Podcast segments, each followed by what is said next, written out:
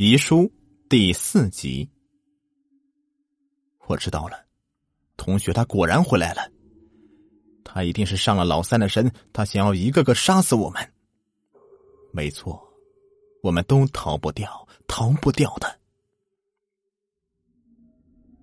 自从老三死了以后，我们更加害怕了，几乎每天都生活在恐惧之中，担惊受怕，提防同学的归来。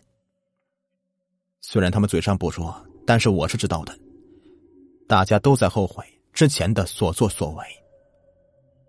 如果我们没有欺负同学，如果那天我们没有去草山的话，这一切都不会发生。我们根本不用活成这样。可惜这都是马后炮。我们做错了事情，而且逃过法律责任，却逃不过同学的制裁。是的，他要回来。带走我们了。那是老三死后的第四天，夜色降临，我们又约在一起过夜了。不过这次大家都不敢再去老大家了，毕竟老三死在那边，而且那天晚上的事情实在是太邪门了。我不知道换个地方有没有用，最起码心理上会好过一点吧。八点多的时候，我和老大敲响了他的家门。老四很快开了门，他告诉我们，父母都出差去了，家里只剩下他一个，所以可以尽情的待着，也不怕被别人说什么。但是老实说啊，这才令我感觉到心底发寒的。还记得上次在老大家吗？不就是只剩下我们几个吗？结果老三他，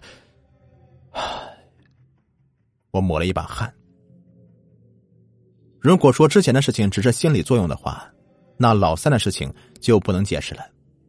根据警方的尸检报告，他是被吓死的，然后才摔下来。具体这里面发生什么，他是什么时候死的，我们一概不知道。事到如今，只有一点可以解释：那都是同学的所为，一定是他化成厉鬼回来找我们报仇了。到我房间来吧。老四点了一根蜡烛，在前面引路。我好奇的四处打量着，房子里黑漆漆的，根本没有开灯，只是在转角地方点起一些蜡烛而已。我皱起眉头，今天又不是停电，为什么要搞这么神秘啊？正想要开口询问的时候，老四推开房门，示意我们进去。刚踏进房门。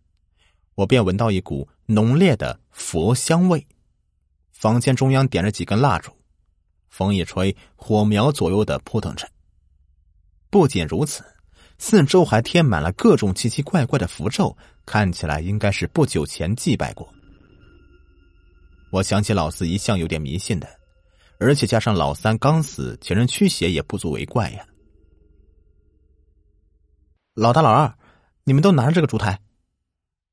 不等我们发问，老四先把一个造型怪异的烛台分给我们，中间是点着火焰的，摸上去有些烫手。老四，这什么呀？老大接过烛台，疑惑道：“哎，今天呢，我请了法师过来这里，他已经看过了。哎，你们知道吗？这次咱们真的是大祸临头了。”老四凝重的说道。一点也不像是开玩笑。鬼是真的，因为我们害死了同学，所以他的怨气集聚在咱们身上，即使逃到哪里也走不掉的。呃，不，不会吧？老大不断的抹着汗，结结巴巴的说道：“我没有骗你们，这这是他的原话。”老四摇了摇头：“哎呀，反正这次……”我们真的是玩大了，那天真不应该让同学上去的。闻言，我们都低下头了。没错，在出事之后，大家心里都不好过，每个人都在反省：如果一早没有欺负同学，没有做坏学生的话，根本就不会有这样的事情。但根本没有用，现在已经发生了，我们只能够这样的逃避下去，终生受到惩罚。哎，不过你们不用灰心啊，法师说了，这鬼再凶啊，也不可能一辈子缠着我们的。老四似乎看出我们的绝望，在身旁提醒道：“据说啊，他在阳间逗留的时间最多不超过七七四十九天。换句话说，只要我们躲过去了，一切都结束了。可是现在才过了十一天呢，呃，还有那么那么久，我们该怎么办？”我咽了口唾沫。哎，所以呀。他在我家设了阵法，你们一定很好奇吧？为什么我不开灯了吧？其实这都是为了阵法。阵法啊，就是为了防止凶灵进来的手段。如果这些蜡烛出现异动的话，可以给我们时间准备啊。老四指了指我们手里的烛台，说道：“你们要拿好自己的蜡烛啊，法师交代过了。”这是代表咱们生命的烛焰，只要不熄灭的话，那说明我们还是活人。我相信你们也很清楚的，其实老三早就已经死了。换句话说，上次跟我们在一起的根本就是那只鬼。没错，他上了老三的身，想要谋害我们。幸好当时咱们没没有开门。听完，我想起那晚的事情。低沉的敲门声还响彻在耳边，我不敢想象，要是开了门的话，后果会怎么样。也就是说，只要咱们还活着的话，蜡烛就不会熄灭了。老大忽然问道：“啊，正是如此。”老四点了点头：“哎，这个是防止鬼上身最好的办法了。一旦他来了，我们也可以及时知道。”老大、老二，我们这次真的玩大了。虽然做了那么多准备，但还是九死一生啊！但是我们不能够放弃，就算有一线希望，也要坚持下去。你们懂吗？老四认真的凝视着我们，我从他的目光里看到了恐惧、担忧，更多的是是对生存的欲望。没错，我们不能这么放弃。如果一旦死掉，我们就什么都完了。归根结底，我们还是害怕死亡的。大家都很谨慎，将蜡烛放在身边。烛光晃动间，我清楚看到上面写着各自的生辰八字。原来昨天老四问我是为了这个呀，我恍然大悟。不过也好，这样应该就不会出现上次老三的情况了吧。接下来，我们又扯了一些废话，有一句没有一句的说着。也许我们都害怕安静吧。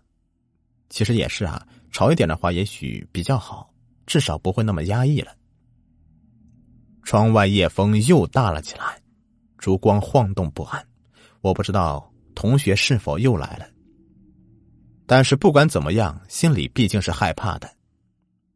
随着时间的推移，十二点的钟声已经响起。大家似乎都累了，没有人在说话。渐渐的，我的视线变得模糊，多日以来的困倦袭上我心头，我很快的便睡着了。不知过了多久，我感觉有人在叫我，一双大手在拍打我的脸。老二，醒醒！喂喂！我睁开眼睛，老四站在身边，正在着急的叫着我。嗯，怎么了？我揉了揉眼睛，刚想站起来，他做了一个嘘的手势，示意我小声点顺着他的手势，我看到老大竟然也睡着了。他靠在床边，不时还发出规律的呼噜声。房间里的照明蜡烛快没了，你快跟我去拿一点。哎，对了，小声点别吵醒老大了。老四凑到我耳边说道：“哎，可是，将他独自放到这里安全吗？”看着他身前的蜡烛，我担忧道：“放心吧，应该没事的。咱们就拿下备用蜡烛而已，很快就回来的。”在老四的怂恿下，我答应跟他一起出去。其实我知道他是害怕的，他本来就胆小，他要是独自出去的话，肯定会更加胆怯的，所以我也不好说什么。我紧紧的抱着手里的烛台，跟在老四的身后。走廊里很暗，墙上的烛光偶尔晃动着。现在，应该已经是深夜了吧？外面也陷入到一片的沉寂中。老四一直走到了尽头。在拐角处有一个小通道，他没有多想，直接扎了下去。我这才发现，原来这里有一个通往地下的通道。没猜错的话，应该是地下室的。很快的，我又感觉到不对劲儿。老四不是说拿蜡烛吗？怎么会走到地下室来呢？我们到底要去哪里？我有点不放心，于是拍了拍他的肩膀。房间蜡烛没了，要去地下室拿。放心吧，很快的。他低声解释道，然后拿出钥匙打开了旧木门。吱呀一声，淡淡的霉味扑鼻而来。我跟着老四走进里面，在烛光的照射下，大概能看清楚周围的情况，也没什么特别的，只是一般的杂物室而已。老四走进最深处，埋头寻找起来。我甩了甩脑袋，稍微提了一下神。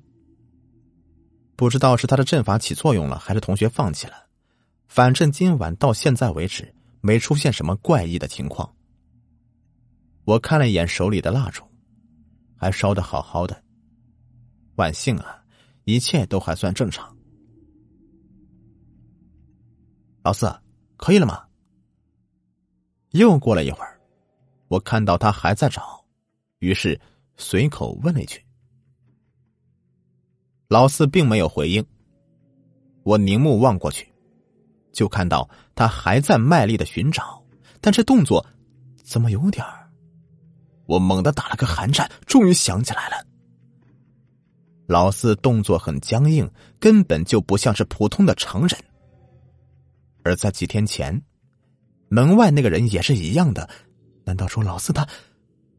心脏砰砰跳动着，我尽力压制住心头恐惧，又试探的问了一句：“老四，你的生命之烛呢？”还是没有回答。我终于意识到了不妥，马上转身跑向门口，砰的一声，就在这时候，木门竟然自动关了起来。我使劲拉着门栓，可是根本没有用。门锁仿佛是被卡死了，完全动不了。开门！我已经彻底慌了，只能用力的拍打着门，希望外头有人听到。终于找到了。身后传来阴恻恻的声音，我下意识的回过头，是老四，他竟然站起来了，动作僵硬而机械。他拿着蜡烛，一步一步的向我挪过来。这时候，我终于发现了，他怀里的生命之烛是熄灭的，也就是说，眼前的老四已经不是活人了。本集已播完，下集更加精彩。